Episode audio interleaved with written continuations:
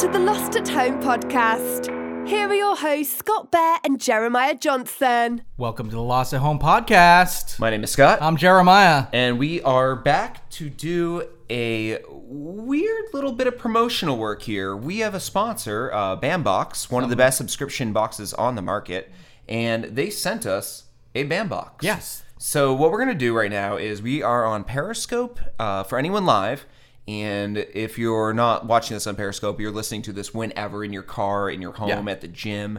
And what you're hearing is us live streaming an unboxing of the very product we've been pushing for the last several weeks. We'll do our best to describe things wonderfully as we do the unboxing. But we were very excited to get this in the mail. We did not expect it for this podcast. So we were... first thing I want to notice... or I did notice. Oh, that's my address. I don't want people coming to my house and be like, I hate your show, I'm going to kill your family. Is the fact that it's priority mail, which made me feel very important right off the bat. So thank you very much, BAM Box, for making me feel important. Important. Now, BAM Box is a absolutely amazing subscription box service. Unlike other ones that are on the market now that give you like a Funko Pop and a t-shirt and some random crap, this company actually gives you, and feel free to cut it open and start the process. I think I will. This company gives you a subscription box that carries within it autographed items and higher value items such as Hollywood replicas and other geek funness. We're going to try to open it without knocking the mics. Yes, and I also have to try to talk into the mic because we're also recording this for the folks listening on the podcast. First thing I noticed, the first thing that excited me is the existence of the 1-Up card, which is awesome because that means some item in here has been enhanced, if you will, or bumped up to a higher level. Yep. Some boxes, when you order them, will randomly have a 1-Up card, and it means you got a better box than someone else. And this one, actually, it says what it is, but I'm going to wait till we actually get to that item because now I kind of ruined a little bit of the surprise for me. But just hold it back. Once we get to it, we will mention it. So we also noticed this nice little, what would you call that? It's a pin. A pin. And it is Spider-Mander. It is a crossover of Charmander and Spider-Man. And it's actually fucking awesome. Looks pretty cool. I'm a Pokemon fan and a Spider-Man fan, so that's pretty cool. That's very cool. I'll let you have that one. That's before we even get into the goodies, so let's get into the goodies now. Oh. All right. We're into the box. All right. We have a few viewers on Periscope, so hopefully they're enjoying this to some level. So for those of you listening, what we've seen when we open the box is immediately one of those one-sheets, glossy piece of paper that tells you about everything that's in the box. I'm actually going to ignore it for the moment. I'm going to ignore it for now because we'll try to see what we get before... Okay, we're right off the bat. It looks like... Okay, it says check out these VR apps because we, right off the bat, one of the big items here is the cardboard VR glasses. There's the Google Cardboard. Google Cardboard. Boom. That is the Google version of virtual reality where you can fold that up, put it on your head, and you can stick in any phone or any device that's it's video capable. Right, yeah. And you basically have poor man's VR. I've been wanting one of these for a while, so this is actually a great get for me. Awesome. I can't wait to use it. The main Star Wars app, for instance, uses that. Some awesome paper, which I've been looking for some of this stuff. Now, that's not just any paper. That is a balled-up wad of packing paper, and every geek loves packing paper. Turns out this was the 1-Up item, actually. That was the 1-Up item. We got an enhanced box. It was normally toilet paper, and they actually gave us Just kidding, everybody. Actually, why don't I go to the 1-Up item because I believe this is it because it's not one of those. That's a very fancy box. Are you about to propose to me? I am. Jer? Oh, okay. Lost at Home podcast first. Jer's about to propose to a married man. Here we have. That's actually a ring. That's what I think is actually funny. It looked like a ring box. I ruined the surprise for myself, but I didn't want to for you. No, this actually looked like a ring box. This is a nice 18-karat gold plated Lord of the Rings invisibility ring, limited to only 600. Now, this is the 1-Up item because the one that comes in most boxes is... It's hard to actually get that on Periscope. Just dumb old silver, but... no, what we actually got here is a gold-plated... replica of the ring from Lord of the Rings. It's very precious. So you got the glasses. I'm going to take this one then. And I got the piece of cardboard. Jer gets gold and something poisonous apparently. Let's see something poisonous. What is this? Do you know what this is? That is magnetic mite. It is magnetic thinking putty. My daughter and all of her friends in her school. They are collectors of this kind of putty. It's like a hip thing right now in grade schools. Basically, it's like silly putty. So when you hear kids but the talking idea about putty, is, it's not like some new crazy bath salt drug. No. They're just playing with a toy. But these are all they have different properties. Some glow under infrared light. Some glow under regular light. Some change color with heat. Some are magnetic. It's actually a craze right now, but it's so like young that you not being a parent probably I had not heard of it. No. Yeah. Looks like we are down to looks like two items here, and it looks like we got one out of the. They look, but they're both. We have two items. Two signed items, actually, which is great, because one out of every 10 boxes is apparently. So this is, I can't tell by the signature. That is an autographed picture of Wolverine.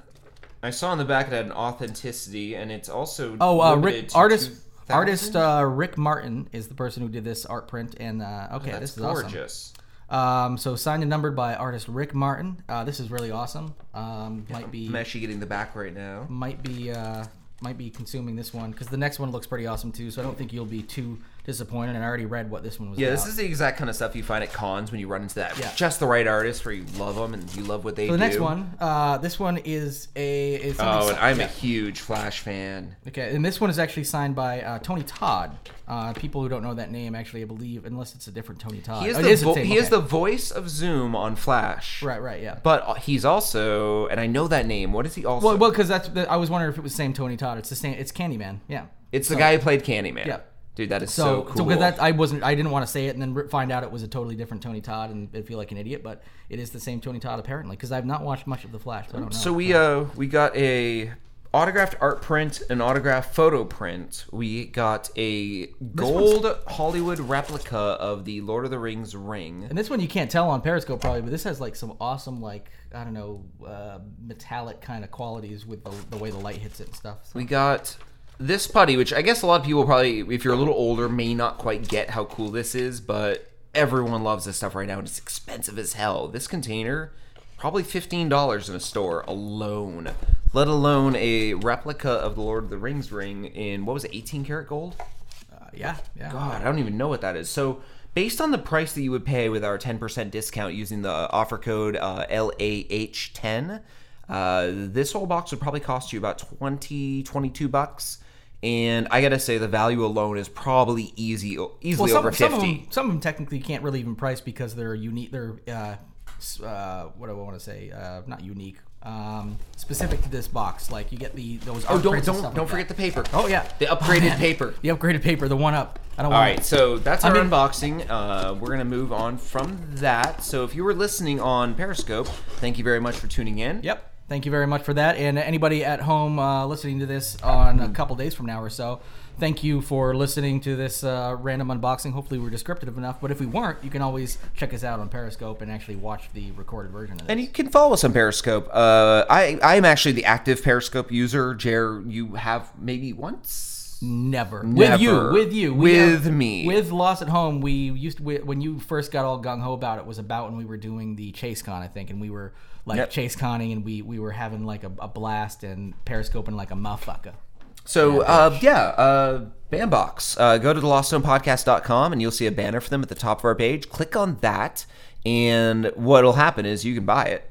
And it'll help the show. But you can also use the offer code LAH10 to get 10% off your order. And this next month is the 1980s, which is going to be awesome. I'm looking Star Wars is on the poster, so I got to figure there's a Star Wars item in that box. And so is Back to the Future on the poster. So I know. Something cool. Okay, first of all, they're going to have some cool. I want a real lightsaber. And a DeLorean. Signed by Jake Lloyd. That should bring the value down enough to make it a believable item. All right. Now, from this point, let's jump right into the show. Web dropping. Good. All right. So, Jer, you brought our first story to the docket today. I did. This one has a little backstory to it. A good friend of mine, Michael Bautigi, was in town this past weekend. And shout out to Mike Bautigi, Boston. Boston in the house, JP, baby. It's wicked cool. So he was in town, and we were hanging out, and I wanted to make some silly, stupid rap song or something with him.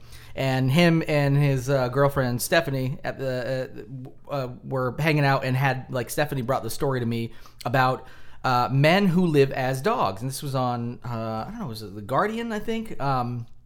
And yes, this definitely came from The Guardian. So this was from The Guardian, and also about, like, there's a new documentary out there called The Secret Life of the Human Pups. And the thing about it is it's like a sympathetic look at people's, like, this kind of, you won't even necessarily call it like a, we've covered like kinks and stuff like that on the show. Like if you got certain fetishes and things. And this one technically is derived from a fetish. But it actually is a little bit deeper. These people, the thing that struck me about it is these people, it's a sympathetic documentary because the people want a little bit of respect for what they do. But at the same time, I'm sorry, what they do is to each their own. Absolutely. Hey, but when you come forward. Don't kink shame. I'm not. This episode brought to you by #KinkShame. Oh, yeah. So the BAM Box is done. We opened that one up. Now we're on our new sponsor, #KinkShame. Yeah. So anyway, we're not one to do that, to each their own and things like that. And I absolutely what you do behind your closed doors does not matter to anyone and unless honestly, you live in Texas. Yes, yeah, and honestly, call forward. Call forward. We've been doing a lot of call forwards lately. I like those. So anyway, the thing is though, like I read this article on The Guardian and it did make me feel like throwing up. Because they're wrong. Period. End of story. Next fucking story. No, thing is, though, like I get it. Like just like I would watch when I watched the Insane Clown Posse documentary, and I actually felt a little bit for them. Granted, this is totally different. These are people who just have a certain kink, and they're sick of being like looked down upon or laughed at. But at the same time, there is something where you have to realize like you're expecting culture to catch up a little too fast. And I'm not saying you can't expect culture to catch up. We still have issues with gay rights. We're fighting. Fucking like transgender the bathroom. The Republicans created a bathroom problem and now are fighting it, which is ridiculous. It was never a problem, and then they created this shit that all of a sudden became a problem because they fucking created it. That kind of thing. So I definitely don't want to like be part of that shaming thing. But some of this is very. First of all, it's just a very interesting story. I think it's interesting at its base. I mean, the only thing I find weird about the entire story, and we'll get into the details because I'm sure you guys are all on the edge of your seats right now because we keep dancing around it. Yeah. I'd say, I think that whatever you do. Just you don't need to then maybe post it all over social media and get butthurt about other people's reactions because, like you said before, they haven't caught up to you yet. Well, and the thing is, though, like it's fine to post it. Or at least caught up to tolerance. And I understand, like, of like posting it and everything like that because you should. Because but no. You said you should. You don't have to. You don't have to. You can have kinks behind closed doors. Yes. You could be like the governor of Vermont, and when your shift ends at the Capitol building, you go home, you put a ball gag in, and like a really big bear-like man whips you. Yeah. And guess what? You don't tell anyone about that. You just go home and enjoy it. Cool. But I'm saying like don't expect the rest of the world to accept it. But I'm saying they shouldn't have to live behind closed doors, and it should be okay to like post that stuff. But you also should realize where culture really is at the time, and not be that people surprised are not as when people react as to some people way. Are. Now I'm not saying it's right for people to be ignorant and react a certain way, but that being said, next week look for a new track by Sonic Jalopy and the Pup Boys that is. Totally going against everything I just said and completely shitting all over this way of... Not really. It's making fun of this way of life. But let me get back into the story. There's a way to be parody and at the same time accepting. Yeah. And actually, some of the lyrics, I haven't written all of mine yet. That's why it's coming out next week. Are going to be like, tongue-in-cheek and... But also like a little respectful, at least of knowing, like doing a little bit of research there. Yeah. Have we even talked about what this is yet? I'd like to move on to the story. So like we don't even tell people. No, I can just hear this in my head right now. Like I'm a pup. What's up? I like to be on Instagram and Tumblr and not get hate speech at me. Yeah. It's not the best rap, but it's very socially conscious. It's very socially conscious, and that's what real rap is, right? So anyway, this is finally, we'll get down to it. These are people who dress up as dogs and act out dog fantasies, if you will. Not like, they're not even all sexual and they're not even like all constant. But these people have like, okay, first of all, it was really impressive. You look at some of the pictures and maybe we'll post a picture or two on the actual show notes or something. Their costumes, if you will, or whatever they are. They're practically cosplaying as dogs. Really, really good. Like, they're interesting. Like, they'll have They call them dog hoods on, and it's pretty much like the ears and like the face. It looks like you have a muzzle. And they'll have like a tongue wagging or whatever like that. This is I did do research before the show came on, and this is actually like a slightly more extreme offshoot of just regular pet play. Yeah, or like which is something that you often will see. Yeah. Well, no, I mean even like a softer version where like it's simply someone on a leash. Yeah. Or someone who does some, like, stupid little thing. Well, these people then it goes up to furries. Yeah. And I think furries are even not quite as far up as this. Well, these people, like, really adopt... And they really adopt a sort of a lifestyle based around... And it's not even, like, a constant lifestyle, but when they're in pup mode...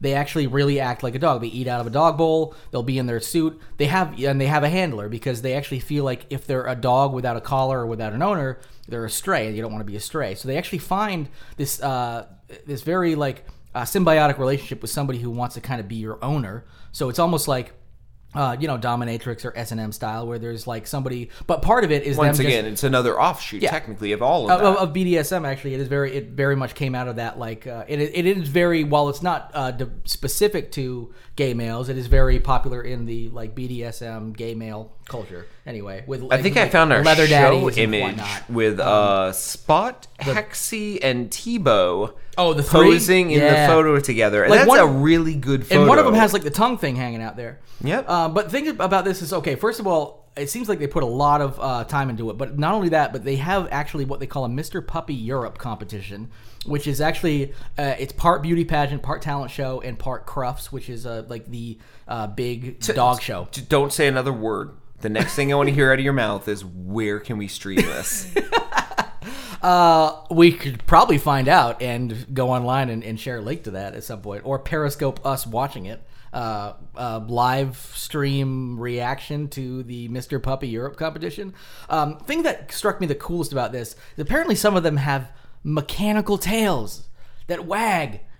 Like, that's so fucking cool. Wait. I want a fucking mechanical tail. I'm not like a puppy. You mean like they have the gears and motors on their butt or the small of their back? That I'm guessing it's part of the costume, right? And they can like control it somehow, and they show when they're happy by wagging their tail. Huh. I think like that's a lot of good work going into that stuff. But anyway, there's been a lot of psychology like going on around this about like what it really means. Some people do it all the time, pretty much. And there was actually one where the person was like, "Oh yeah, when I was working in the PC world, they used to be like an IT person. I got in trouble because they used to like repair computers, and they used to go around and like nip their coworkers and stuff in the shirt. And they got in trouble, especially when one person came in." And they were holding a piece of the computer they were supposed to be fixing in their mouth, like a dog would, because they thought it would be cute or something. And guess what? No, guess what? The customer didn't fucking understand it. And guess what? You also I know computers enough where most things you're not supposed to put in your mouth. Well, at the same time, it's like it's your kink. I don't care how much you feel like it's your lifestyle. You leave it at home or outside of at least business hours, or like with the groups where like because there it's like having a hobby or something like that. And even if that's how you identify, it's different than identifying sexually internally as something and wanting to be perceived as like a woman. If you're a man, it's different than transgender. But if you're into like scat or something, you just don't go to work and be like, "Hey, Alice," and throw a turd on her desk and be like, "Presents." Oh, that's why my HR department's been calling me all night tonight. All those turds. Yeah, because I've been taking dumps all over the place, and I. Now, what I love here is when I was reading through the article, there was one person who he went by the name David, which I don't know if that's real or not. It's certainly not a dog's name, but he said he works in academia. Now I want to name. I want a dog, so I can just call him David. He says that puppy play is an escape from the analytical world because it's totally nonverbal. It's pre-rational, pre-conscious. It's instinctive and emotional. I actually had all of those highlighted in my notes, too, so I'm glad you caught those. It's the part of the story that struck me the most because he said within every puppy is a person. It's part of my identity, but it's only a part. I'm also a vegetarian, play piano, and have a parrot. I was planting tomatoes on my allotment this morning. I can go months without going into pup space. Yes, yeah. But that was the one. He has a parrot. So I was actually curious about how that happened, like how that works when he's in pup space. He eats it. He has a new parrot. Yeah, he gets like a new parrot once a month. And when he goes into pup space, he's like, "Oh fuck!" He just learns them like, "I love you, David. I love you too, parrot. David, you're the best." And then he's like, Guess I'm going to be a pup now. Just fucking feathers. David! It's just like, and then like once a month there's that pet story like, oh man, that guy that thinks he's a dog is in here to buy a new parrot. God damn it. I can't wait till he moves out of his house and the new owners move in and it's just haunted by the ghosts of all these parrots.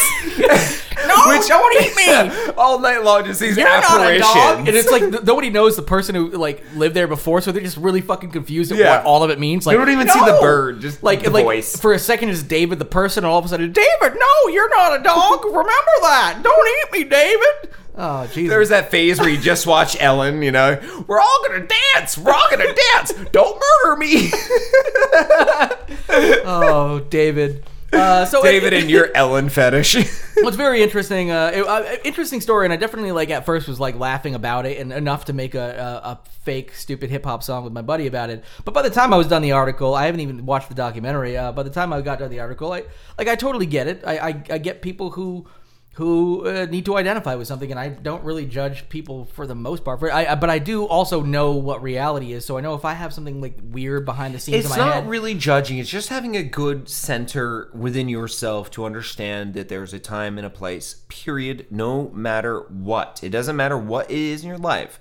You don't always need to fly your freak flag. Exactly. I got plenty of freak things going on behind the scenes. Everyone does. Everyone. And we absolutely don't want to insult anyone. And the thing is, though, like you said, time and a place. Like, guess what? When you work at a PC shop, you can't put shit in your mouth. Like, because it's the most politically correct place you're going to be. A PC shop is literally the definition of politically correct. You need to keep your shit in rein. That's right. It's right. I think you and I think I didn't quite make that clear what that the PC world was, but that's enough for that. Dog people, look for a song next week we'll be going out on that will be my hip-hop version, pretty much going against everything I just said in terms of acceptance, so call me a hypocrite if you will, but next week I'm going to be lampooning everything that I just talked about, so we're going to go on to some news stories now. One of them Scott brought to the table.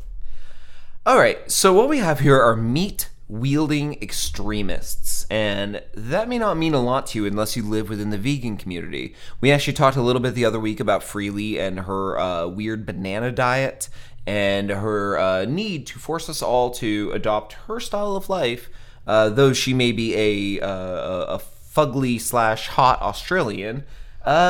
She pretty much said if you weren't a vegan, you should die. Yeah. Now, that's extreme. She's an extremist. She's a vegan extremist. But now we've got the other side of that, which is an extremist attacking... We absolutely do. We have a vegan cafe in Tbilisi that has been the center of what has been a ultra-nationalist attack against the vegan practice, if you will. This took place in Tbilisi, which is Georgian capital, on Sunday evening. This is only, when you're hearing this, probably 3 or 4 days ago. The police are investigating what appeared to be a neo-Nazi-esque meat-based attack on a vegan cafe. According to the people who were there, a bunch of people came in wearing meat, smoking cigarettes, and throwing sausages and other meat products at the patrons of this place. The worry here is less actually about the fact that they were weird neo-Nazi, ultra-nationalists throwing meat at vegans. It appears to be that there's a very strong connotation with the vegan community and LGBT and other smaller niche social groups. Right, yeah, yeah. And the idea is especially they weren't like just... in this area especially, there was like what they consider various alternative lifestyles kind of coalesce in this kind of community. Yeah, what it almost appears to be was almost a hate crime. And it had less to do with even a hate crime against vegans, but against this general alternative, this mesh of alternative lifestyles. But this is also all coming from the people who support the cafe, were in the cafe, and who live around it. They all basically said, this is a very nice business. Everyone kind of likes it. And what happened... What about the neo-Nazis? Who's listening to them? Scott, are you going to be the voice of the neo-Nazis right now? Oh, absolutely not, but... Okay, thank you. I was wondering how much you hated vegans enough to be like, you know what, we're going to fucking... I absolutely don't hate vegans. I hate vegan culture. I think we've talked about this before. I actually respect... It's asshole. I actually respect about 110% of what vegans stand for, but I don't buy that 100% of vegans stand for what they say they do. And two, I'm not for the type of preachiness and the fact that they're willing to hurt their own cause with their preachiness because they care more about being like seen as this all like amazing, like caring vegan, but they don't realize that if they actually just tone things down a little bit, they could do way more for their cause than if they actually fucking were that staunch of a vegan. Exactly. Which tells me they care less about their actual cause and more about being seen as somebody who cares about their cause. And that's, again, a blanket statement. Most vegans I know do not act that way, but unfortunately, just like conservative Republicans of the right wing and crazy, stupid liberals on this side, the people who represent the niche are the people that make vegan the media bros and stuff like that. Like, we see them as the representatives. When we talk about Republicans and conservatives, we're talking about the crazy fucking right wingers. That's not the bulk of people who vote Republican, but... No, that is absolutely true. And but unfortunately, those are the people who make the fucking headlines. And I gotta say, I don't condone neo-Nazism. I don't condone hurting a business for no reason. And the fact that they simply walked in and threw meat at people is both hilarious, on face value, and also despicable because these people are just trying to eat dinner. Like, they probably brought their kids out. And I know from experience, I don't know what it's like in the Georgian capital, but... in America, when you eat out dinner, you expect a good experience because it costs, not to get meat thrown at you. Yeah, it costs money. Like, the thing is, even eating meat, I wouldn't want to get a bunch of fucking like chicken wings thrown at me. I don't know. It just sounds like more wings. If I had if I knew it was gonna happen, I could have like a basket, a catcher's mitt. I'm gonna bring a catcher's mitt to the next local bar wing KFC night. KFC catcher's mitt, like it actually like is branded. Okay, I chose the wrong thing because honestly, I would probably eat fucking chicken wings off the ground. But you know, somebody's throwing like raw steaks at me, especially dry rubbed ones because they won't pick up as much matter from the ground, and if they do, you won't be able to tell. You won't be able to tell. It just be like a piece of like spice or whatever like that. Yeah, I picked the wrong thing, man. Because honestly, I would like you could soak fucking wings in dog shit, and I would probably just be like, oh sweet, dry rubbed dog shit wings, and I'd fucking love them. Pup play wingdings. They're my crutch. They're probably the one reason I could never be #hashtag this show. Pup play wingdings.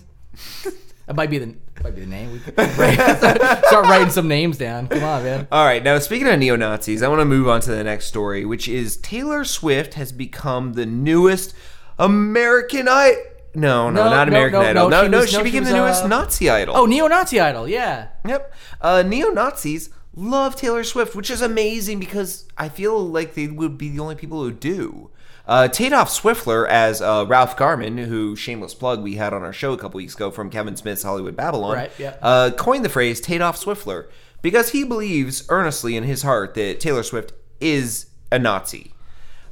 Basically Hitler. Okay, here's the thing. I kind of agree. I'm a huge Taylor Swift hater. I cannot stand her. I get that, and I actually understand some of the hate, especially because she hates women and slut shames. But here's the thing: she's the biggest hater of women. It would be one thing if you just like were like just a slut shamer or something like that. If you were at least owning it, but the fact that she tries to play the fact that she tries to play the feminist card while also kind of being anti-feminist, which I mean, generally the people who call her out are like Jezebel and these like. I know it's like a mother. What is it? Mother Jones and Jezebel. And they call her out a lot because a lot of the things she's she's trying to preach her very specific way of what she believes a woman should be, while also promoting some of the shit that she actually like is against. But the thing is, though, well, regardless of that, like. First of all, I wouldn't be surprised if Taylor Swift, based on her upbringing and stuff, was a little bit like, you know, racist or something. Like we all have a little bit in our heart of something of ignorance. I'm pretty sure she's not a neo-Nazi, you know. But I do love the conspiracy. The conspiracy is hilarious and it's awesome. And the fact, the thing that's not a conspiracy is the fact. This is just fact. The neo-Nazis love her. They're like she is an Aryan goddess. They've labeled her Aryan goddess. She looks like fucking Daenerys Targaryen like style, not as hot as Emilia Clarke, but you know, she's got like the blonde hair and like people roll their eyes at me after I say I hate her, but then I go, but you know what? She's pretty hot. She actually is. I hate to say it.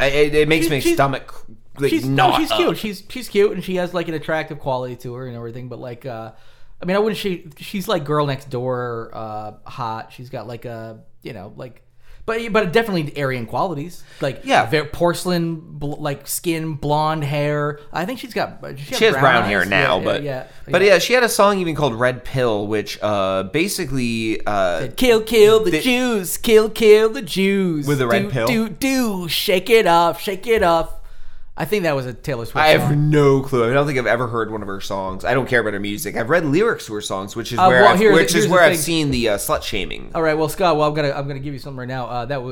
That's not one of her songs. It was a joke. She doesn't actually have a song that says "Kill, Kill the Jews." Damn it! Based on this article, I thought she did. You were really hoping like maybe I was the one that was gonna blow the lid off this. Be like, hey, wait a minute, nobody else heard that song, "Kill, Kill the Jews."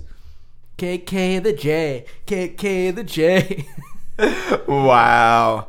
All right, so I'm not saying it. Taylor Swift said it in my fucking weird theoretical way, like wasteland of imagination. No. Okay, we're gonna do a couple quotes here, and this is basically to give you a little background on why this is even a thing. Because anyone can just go on the internet and say Taylor Swift, Nazi, Tatoff Swiftler, you know, all that stuff is fine, and you know it's internety. It's what happens. It's what happens when you're famous. But what we have here is Andre Anglin. He is the writer of the white supremacist blog, The Daily Stormer. Which is like a kind of a cool name for a blog, by the way. And the thing is, well, apparently it's like the young hipster, it's hipster. It's called the alt-right. Yes, the alt-right, which is like the hipster, which a lot of like the traditional, you know, there are real like traditional conservative neo-Nazis who don't like this guy because he's a little too like hipster and true. It's an alternative right wing. But apparently this guy also like gets people to like write on his blog and stuff that aren't necessarily considered like crazy right wing or crazy extremist or anything. That actually he's actually really successful, kind of like ISIS style, of getting people who don't necessarily have the extremist like ideals yet just to come in through the door, and then he can fuck with their heads. Now, let's see. We're going to go through a couple quotes here done by Andre Anglin to basically give you an idea of exactly how far the alt-right has taken the conspiracy. I don't even want to use that word. Just their belief of what Taylor Swift is. It's true, yeah. All right. I mean, their belief is true, not true. Yeah, okay. First, Taylor Swift is a pure Aryan goddess, like something out of classic Greek poetry. Athena reborn. That's the most important thing. That's my German accent. So we're gonna move on from that to it's also an established fact that Taylor Swift is secretly a Nazi and is simply waiting for a time when Donald Trump makes it safe for her to come out and announce her Aryan agenda to the world. Probably she will be betrothed to Trump's son, and they will be crowned American royalty. That's my best German accent. I will apologize for missing a few beats. I don't think you have to do a German accent because this is a neo-Nazi, right? Well, yeah, I believe all neo-Nazis are German. I saw Romper Stomper. I don't think that guy was German. Well, I do apologize if I missed any beats there or if I butchered any local dialects. My German accent is not the best. I do apologize. It sounded pretty goddamn good to me. It sounded just like a neo-Nazi does in my head when I have to like read something a neo-Nazi said. I do like the fact that they have, first of all, clearly love Trump and assume that she's going to be married to Trump's youngest betrothed, son. Right? Yeah. Youngest son. Yeah. Trump's youngest son, if I do remember correctly, is 10 years old. Taylor Swift is 29. Oh, man. Do you think he's going to... I mean, she's hot now, but... I mean, I watch Game of Thrones, so I believe anything is possible at this point. Spoiler alert. Anything is possible in the Game of Thrones. I was going to say, what? Like, what was your spoiler? Because anything is possible in the Game of Thrones. That's why. But yeah, we all knew Taylor Swift was a douchebag, a woman hater, a slut shamer, and now she's a neo-Nazi. She's a Nazi. Everybody, just fucking put it out there. Probably not, but you know, totally. Now we've got another story. Well, the next story that we have, I really wish we had Bruce around for. He's not here this week. We actually tried contacting him, just didn't work out. He's actually on a princess cruise again. He really likes those princess cruises. I think he misinterprets the nomenclature. Well, he thinks they're full of like hot fuckable princesses. Yeah, but like they're actually Disney cruises for little girls. Yeah, but every time he's just like really bummed, like he's just hoping their moms will show up at some point. And he always ends up having sex with the same Sleeping Beauty every Disney princess cruise.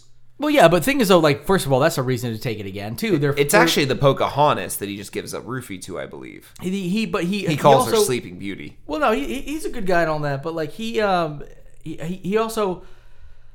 Though they're paid for by Foster's too. Remember, like the reason, like we're Disney princess cruises are paid for and sponsored by Foster's. We're lucky that we get them over here as often because Foster's has been pretty damn nice to like actually get them over on these princess cruises. I mean, granted, it's because apparently they own Disney. I didn't realize Foster owns Disney, but they're a huge company. They're a huge conglomerate, and Foster's actually owns Disney. And so they're not really paying him anything. They're just giving him these free extra tickets. But I love the fact that we get Bruce over here from now and again. But we don't have him for this one, but this one is Australian-based. Now, what we have here is I won't even read the title. I want to tell you the story. I wish I could do like a good Australian accent. But maybe I'll give it a try. There's a couple quotes here from the news. Maybe I'll give it a try. Boy. All right, so we have a South Australian woman will undergo surgery after her breast implants were ruptured during a kangaroo attack while she and a friend were out cycling. Sharon Heinrich, 45, probably a Taylor Swift fan. Heinrich from Clare Valley was cycling on the Riesling Trail, which just sounds like a place to drink, first of all. Well, I mean, it's literally... Okay, yeah. Gotcha. With her friend Helen Salter, when the cute buck kangaroo jumped down from an embankment onto the two women. Miss Heinrich said the kangaroo was about half a meter above them on the ledge on the trail. Half a meter. All right, here's her first quote. "Oi, he was cute. He was a very lovely kangaroo until he did what he did, That sounds pretty Australian right there. Miss Heinrich told 891 ABC Adelaide. What he did. "He jumped down and took our cycles out and used myself as a little airbag. And then as he was taken, Helen out and hopped away into the wilderness." Good. It's not bad. It's not bad. Yeah. It's not bad. Better than I could do. "He's taken out the left side of me, and then as I gone to tip, that's what he's pushed off, and he landed on Helen." Oh, you're getting better there. Actually, you sound pretty good. So you probably couldn't tell what I said because the thick dialect. Yeah. Right. He basically landed on the two cyclists from above and landed on her boobs, which popped her her implants. Implants. And then kind of like blindsided the other cyclist. And from what I get, like, off. Yeah, she like they took out the bike, popped the boob implants, fucked up the other cyclist, and ran. That's a badass motherfucking kangaroo. That's all. Now to give you perspective, all you Americans, Miss Heinrich said she said the kangaroo was well and truly taller than her because she stands at 163 centimeters, which we all know is pretty tall. 5'4" and 9 feet. 5'4" and a half. 5'4" and 9 feet. 5'4" and a quarter. She said she has 3 cracked ribs, a hurt leg, some grazes, and 2 ruptured breast implants. So that was like a 5.5 foot fucking kangaroo. That's it. And then we have a few last quotes by her here. It said, Oi, they're the implants of silicone and saline. And the saline will go through your body, but the silicone now congeals, so it stays within you. What a beauty. The area that it's in is very painful. It's up there, and it's with my cracked ribs. And then she says, "I'm scared, but I'm not ready for the pain on top of the cracked ribs. You see, because they're actually right behind that area. But at the end of the day, you just gotta keep going." My beautiful dude. Okay, I gotta say, your Australian was a little bit better when we started, and I don't know what the fuck happened, man. You just started to take. Oh, there's more. God damn it. She says, "Oi, please don't let anyone know that be scared of the Riesling Trail because it was beautiful. It's a beautiful ride up here because Skip played." I don't know what the fuck that means. What the fuck? Skip played? Like the kangaroo played on her boobs? All right, for the rest of the show, talking like a bad Australian. Let's go. Roll. Next story. Well, actually, this one... Can I talk like a bad Texas congressman on this next one? Because that's what this one is all about. We both should talk like the pistol-loving Texas oil man from The Simpsons. Woo! Every once in a while. Okay. Oh, that might be harsh on the listener. I think it might be, yeah. I guess you do the Texan. I'll just keep going bad Australian. All right. I like how you actually like my early Australian, and you realize it degraded as I tried harder. You were... Well, it's funny, yeah, because when it was just, like, fluid, it was sounding, like, pretty Australian for a second. I was like, oh, that's pretty good. You got a little bit... And then all of a sudden, I don't know, it just got, like, a... like angry rape Australian who's just like, oh, oi! It was just like, well, I'm gonna see terrible. If I force this kid, I'll fit in your asshole. It was just like bad improv or something. Yeah, oh my god, those you mean one of the big Foster's cans? Like the, oh yeah, the 24s, the bombers, man. Yeah, the bombers. Yeah. There's like 7 accents rolled into. I mean, thinking like for a second, like I said, it was. I'm like, oh, he's got it, man. And then there was like, it was somebody who was just changing the channel on like the accents. Like, maybe I'll talk to Bruce sometime to give me a few pointers. A few pointers on that? All right. Because apparently I didn't do too bad, so. No, you started to get it. It was good. Now let's talk about these gay jack-o'-lanterns. What are we talking about? All right, so here we got, okay, I'm going to, like, Texas is at it again. We talked to a couple weeks ago or whatever about Texas coming forward and accidentally pronouncing half of the state gay. By Texas, I mean Texas Republicans specifically with, like, some declaration, and these were state. Deep in the heart of Texas. You taste so good. It's the song, right? It's the song. Taste so good. Was that the intro for our new Texas segment? Oh. Yeehaw. Deep in the heart of Texas. Texas, you taste so good. I love you inside of me, Texas. Oh, everything's bigger in Texas. I never had a rib broken through my anus before. Oh yeah, and my face. Because they're getting double penetrated, but Eiffel Tower style. So they got a dick going to their. Oh, and the dicks play E.T. And the dicks actually meet in the middle of their guts, one through their mouth, and and it glows, and it's just a big star. And you can see it out of their stomach, out of their big fat Texas stomach. And then they fade away, and the flag fills out the rest of the star. And that's the That's what we call the Texas nativity scene right there. Yep. Yeah, just 2 wise men fucking some fat dude, and they E.T. their dicks in the middle of their guts, and then I don't even think we need to mention the rest of the story. We're going to go ahead and do it anyway. What happened in Texas? Okay, so here we go. Guess what? Texas still doesn't like gay people, blah, blah, blah.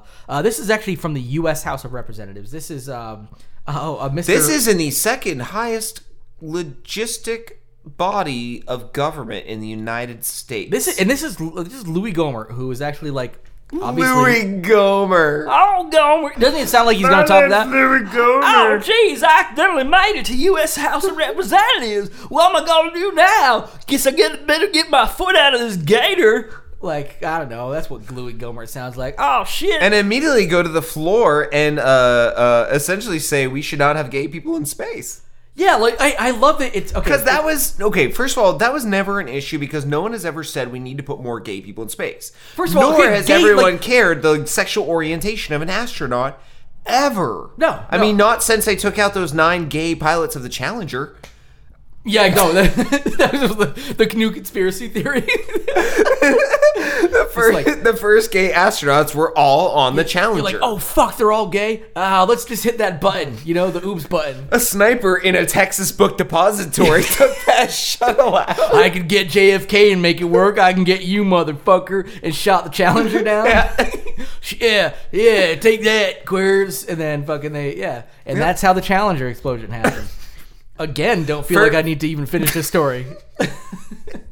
We've had 2 stories better than it already, but this is still a great story. I believe that's how it went down, though. So really what happened is this is a fucking Texas person. God damn it. And every once in a while, you get a chance to just speak on the floor about shit, like with resolutions and declarations and whatnot, and be like, this is what I believe, etc. And in this part of his etc., Louie Gohmert's, apparently, first of all, started by calling trans people perverse because, and apparently, the worry of trans people in bathrooms has spread so much that now we have to worry about space. So then he rallied against gay marriage for a while, and then all of a sudden suggested that humanity shouldn't be faced with an earth-ending event because we're going to be at some point. We should definitely have Noah's Ark, bang, bang, bang, boop, boop, boop, pew, pew, Noah's Ark type spaceship. Because that's what everybody... We all know that when fucking astrophysicists and rocket scientists base their engineering off of the goddamn Bible. Like, well, our other one works fine, but let's base it on Noah's Ark. You mean that big imaginary ship? Yeah, that one. That fit dinosaurs? That fucking thing too. Whatever. Anyway, so if we should ever get a Noah's Ark type spaceship that could perpetuate the human race... No gays. But added... that we should definitely not put gay people on the spaceship. He did acknowledge the existence of dinosaurs. Is he using the science basis? He admitted dinosaurs. But is he using the scientific basis that we can only fit so many people onto an ark, and that maybe they all should be of breeding ability? No, was that an argument he was going for? Actually, because we live in a day and age of insemination, so even a gay couple of female or male, couples can contribute both eggs and sperm to perpetuate human race. He was sort of saying that. He's like, how many same-sex couples would you take for the animal kingdom? Blah blah blah. Well, I mean, just two: one gay couple and one lesbian couple. If you were doing a Noah's Ark type situation, yeah, and one trans couple and one. Oh my god, I forgot that episode we had a while back where we labeled we need one couple. We have like 1,000 of them. Yes. We've got like pup play folks, yep. People who identify as puppies. But yeah, I mean, okay, maybe if you were saying you could take one of each, like a pair of each, because we all know that the factual Bible that fit all these animals on a big boat one time, did that. Then, okay, yeah, you would need a breeding couple, so they would actually be able to breed, right? Although, I gotta say, by the time we can make a Noah's Ark spaceship, maybe you could just, never take anybody off and just ship a bunch of fucking organisms into space and AI, and it would, pretty much, we could leave our organic shitty bodies behind. I'm pretty sure when we have Noah's Ark spaceship ability, we're gonna be able to just put, semen and a bunch of computers on a spaceship and find a planet. That doesn't, because the other thing too is we're gonna have to fucking travel for a while. It's not gonna be the same group. We're gonna need more than just one pair of fucking. What if we get up there and the guy's like, "Oh shit, my sperm died on the way up." He doesn't have any fucking sperm anymore. Well, I mean, which he's gonna have to get fucked by one of these dinosaurs or something. But I mean, also if he's gonna have to pterodactyl porn all over again. If he wants Texas to build this thing, and Texas is the launching point, I don't think gay couples are really gonna want to get on a giant boat full of Texans. First of all, I'm pretty sure if you said free boat ride to outer space, courtesy of Texas, no gay or trans couples would get on that. Yeah, because they're assuming it's going straight to the fucking sun. I mean, in my head, I'm just picturing this entire endeavor a lot like the movie Boat Trip. It's a movie that very few people have probably watched. Thank you for bringing that up. Yes, but it's only about 8 or 9 years old. One, I have seen it, and two... I don't expect anybody else to have seen it. No, but it's Cuba Gooding Jr. Exactly, yes. On a gay boat trip, and it's gay because it's a gay cruise. Yeah, exactly. And he pretends to be gay to be on it.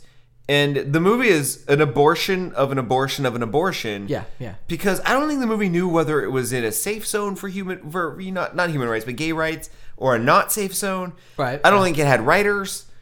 I think Cuba Gooding Jr. wandered onto a gay cruise one time, and somebody just happened to have a fucking camera. It? Yeah. And he's like, "Well, I guess this is who I am now." And it was 8 or 9 years ago, which was just okay to do that. Remember, it's a movie that has gay jokes where he's into the girl, and he's sitting next to her, and she's showing him a banana eating moment. It's a horrible movie. If you look really carefully, the head, and I say head, the tip of the banana has been carved. Yeah. Carved to look like the head of a penis. Yeah, yeah, yeah. Now, most of us, I'd say 85% of the human race, knows that when you unpeel a banana, it doesn't come pre-carved in the shape of a circumcised penis. Well, I mean, you got my personal chef does a lot of that stuff. I got some good money. But within the movie, they never address the fact that she peeled a banana shaped like a circumcised penis. Luck, man. You know? It's like us getting 2 autographs out of the BAM Box. She got a fucking pre-carved dick out of the fucking banana. And an upgraded Lord of the Rings replica ring that's not some fucking piece of shit piece of silver you can kill a werewolf with. Yeah. It's gold. We'll die from werewolf, but I'll die with my goddamn clutching that fucking ring in the palm of my hands. And the werewolf goes to bite you. The ring goes in its mouth. It burns its head and dies. And it goes, everything's wrong. It was gold all along. Did you mean to rhyme that? It sounded beautiful though. Everything's wrong. I've been watching a lot of MTV recently, so I feel like I'm just more clever than I should be. Okay, yeah. I've been watching Scream on MTV. The TV show Scream. TV show Scream. Based on the movie Scream. Based on the movie Scream. By Wes Craven. Not ringing a bell. Okay, fair enough. But if anyone out there is on the fence about watching Scream on MTV, I actually am. I am. Although I am obsessed with it and cannot stop marathoning.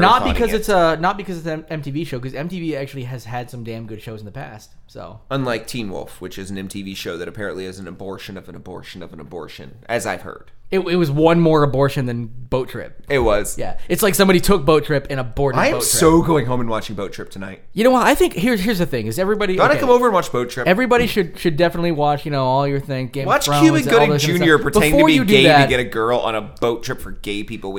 There's a banana.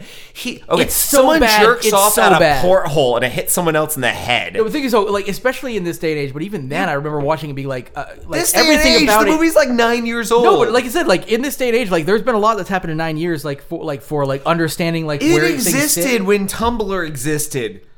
Yeah, that breaks my brain. And Boat Trip still exists. Boat Trip existed originally when Tumblr originally existed. Yeah. The two shouldn't be able to exist in the same continuity of time and space. Yeah, but that's what I mean. It's when you watch it, just think, this is not something from the 1950s, folks. This is somebody made this in 9 years ago and thought it was funny with every... And things are not... Oh my God, no, it's bad. It's bad. I just hope that Cuba Gooding Jr. got over whatever addiction he had at the time that really needed all of his money. Which I think was actually what happened, right? Just gay sex. He just wanted. Didn't he really get in trouble, drug addiction and stuff like that? Or maybe I'm thinking, or maybe I'm just thinking of the fact that he was playing in that show with Ben Stiller and Ben Stiller produced. But hey, if you like Horatio Sanz and helicopters, that has it. It has it all, dude. I've been watching Horatio Sanz's Helicopter Hour. It's my favorite documentary series. It's how Horatio Sanz invented the helicopter, took the money from it, did acting classes, and became a star. I like Horatio Sanz. I like Upright Citizens Brigade. Boom. I've been watching that. I love his helicopter lessons. I watch him on YouTube. He did that too. He literally will tell you how to do a corkscrew upside down inverse selfie on a helicopter. Was he SNL? He was, I want to say Mad TV. I wanted to say Mad TV too. He wasn't both, was he? He's not Bobby Moynihan. But he was. Which is he also was Horatio Sanz, but for SNL. But he was Upright Citizens Brigade first, which is where I know him from originally. Who wasn't? Amy Poehler was. I know, everyone was. And four people were, but yeah. But then a bunch of people after that too. There was I tried a Trial of CISO. Which has the new UCB Presents, which is pretty much just the main UCB people introducing new comedians and stuff at the UCB Theater. But it's good. But then I went on the app that you told me about on the Fire Stick. Edge my stick. The edge of my stick. I'm on the edge of my stick right now. On the Fire Stick there, the one that starts with a K. Stick. The chaos or whatever the fuck it was. Kodi. There we go. So on Kodi, I found all the original Upright Citizen Brigade episodes. Ooh, that's actually a good idea to do that. I've been finding that on Kodi. Shitty quality because they're hard to find. You can't even find them streaming anywhere. So many of our listeners are lost at shit right now. But yeah, on Kodi, I actually found all the old children's hospitals, which you can't stream anywhere. You can stream the first couple seasons on Hulu, and that's it. And then they stop. Yep. So you can stream seasons 3 through season. 7 or 6 or whatever. Speaking of which, I'm so sad Children's Hospital ended. That was one of the greatest, fucking coolest shows. It was. It won so many awards, so many Oscars. It's so funny. Emmys, whatever the award is, you give to 10-minute comedies about hospitals that are fake. I think it's called definitely take place in Brazil. I think it's called the Children's Comedy Award. Yeah. Now, I guess we're gonna go out right now on this week's show by once again shouting out BAM Box. Thank you very much for our box this month.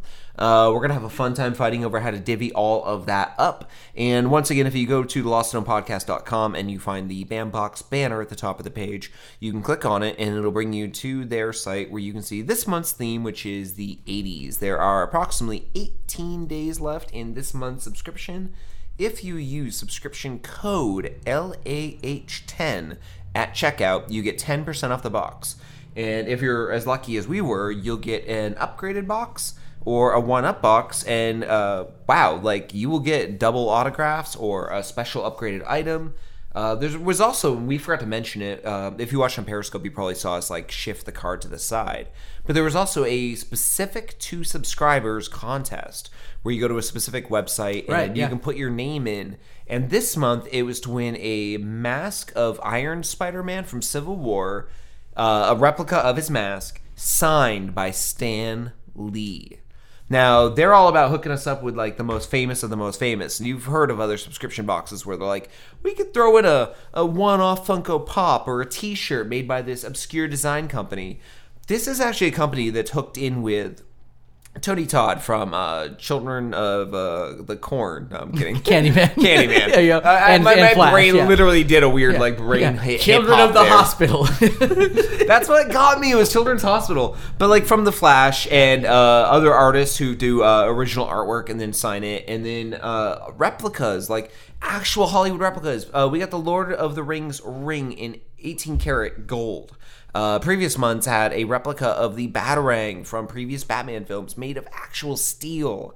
Like, these are really high-quality items. Previous months have had the Jason mask from Halloween. Signed by the first... Halloween. Oh, my God. You were so out of it, dude. My brain is breaking. No, from Friday the 13th. Signed by the first Jason Voorhees. And I'm sure BAM Box is listening right now to figure out what their sponsorship is buying them. We get the pug pulled right there. At this point, we'd like to say every BAM Box comes an autographed dildo. By, technical difficulties. Yeah. Yeah, so besides that, you can find us on Twitter at The Lost at Home. That's where I'm at. I'm at Sonic Jalopy, and once again, next week, look for an at Sonic Jalopy song with my buddy Mike making fun of the thing I said you shouldn't make fun of earlier in the episode. And you can also find myself at Tears for Candy on Twitter. That's my personal account that has almost no followers because I just use it for my own personal needs. And I'm also on Instagram at Legend Tripper with an underscore in the middle. And you can find, pretty much if you, I say Sonic Jalopy on Twitter, but you can look for me at Sonic Jalopy anywhere you find Sonic Jalopy is generally me. SoundCloud, got some stuff on there, and Instagram. So that's music. And then Instagram, picture, you type stuff in my art. And then Twitter, every once in a while I fart around and do that. And our boy Dingo Droppings, that's Bruce. So at Dingo Droppings on Twitter with him as well. You can find on a princess cruise. He's about to head back to the wasteland of Australia. So maybe he won't be on there for a little while. But he's looking forward to getting in touch with you all. So you can also find me at petboy.org. I don't do anything really there, but if you type in zebra dog, is that you? That you're the zebra dog at petboy.org. It's some pretty racist shit. Okay, that's you though. Okay, so we're gonna either go on the show. How do you want to do this, Scott? I've got two options for you. I was talking about the South, Texas. And I don't want to go out on a Texas song, but I want to go out on a South song. Do you want to go out? Oh, really? Do you want to go out on Alabama or Georgia? Ooh, I was gonna say, can we go out on the "I'm a Robot" song? Where are they from? Fuck if I know. The gay arc that Texas won't build, or Bauer. That was a pretty cool song too. I don't know, man. What's the "I'm a Robot" song? Where are they from? No, don't know. We're in the middle of the show. I'm not going to look up where they're from. Like, if we had three other hosts and we could, like, do, like, round robin discussion. Point at an intern or something like that? Yeah, exactly. Okay, like, well, let's just say they're from Texas, but I think they're from Los Angeles. We're going to go out on I'm a Robot. And, but that's for this week. Next week, we're going to go out on a special Pup Boys. Not Pep Boys. That we were not sponsored by Pep Boys. No, Pup Boys. Whether they dress as dogs on their off time or not. Next week is Pup Boys. This week, it's I'm a Robot. They are not from Georgia or Alabama or Texas, but just pretend they are and enjoy what the fuck they do. By the way, I do have to say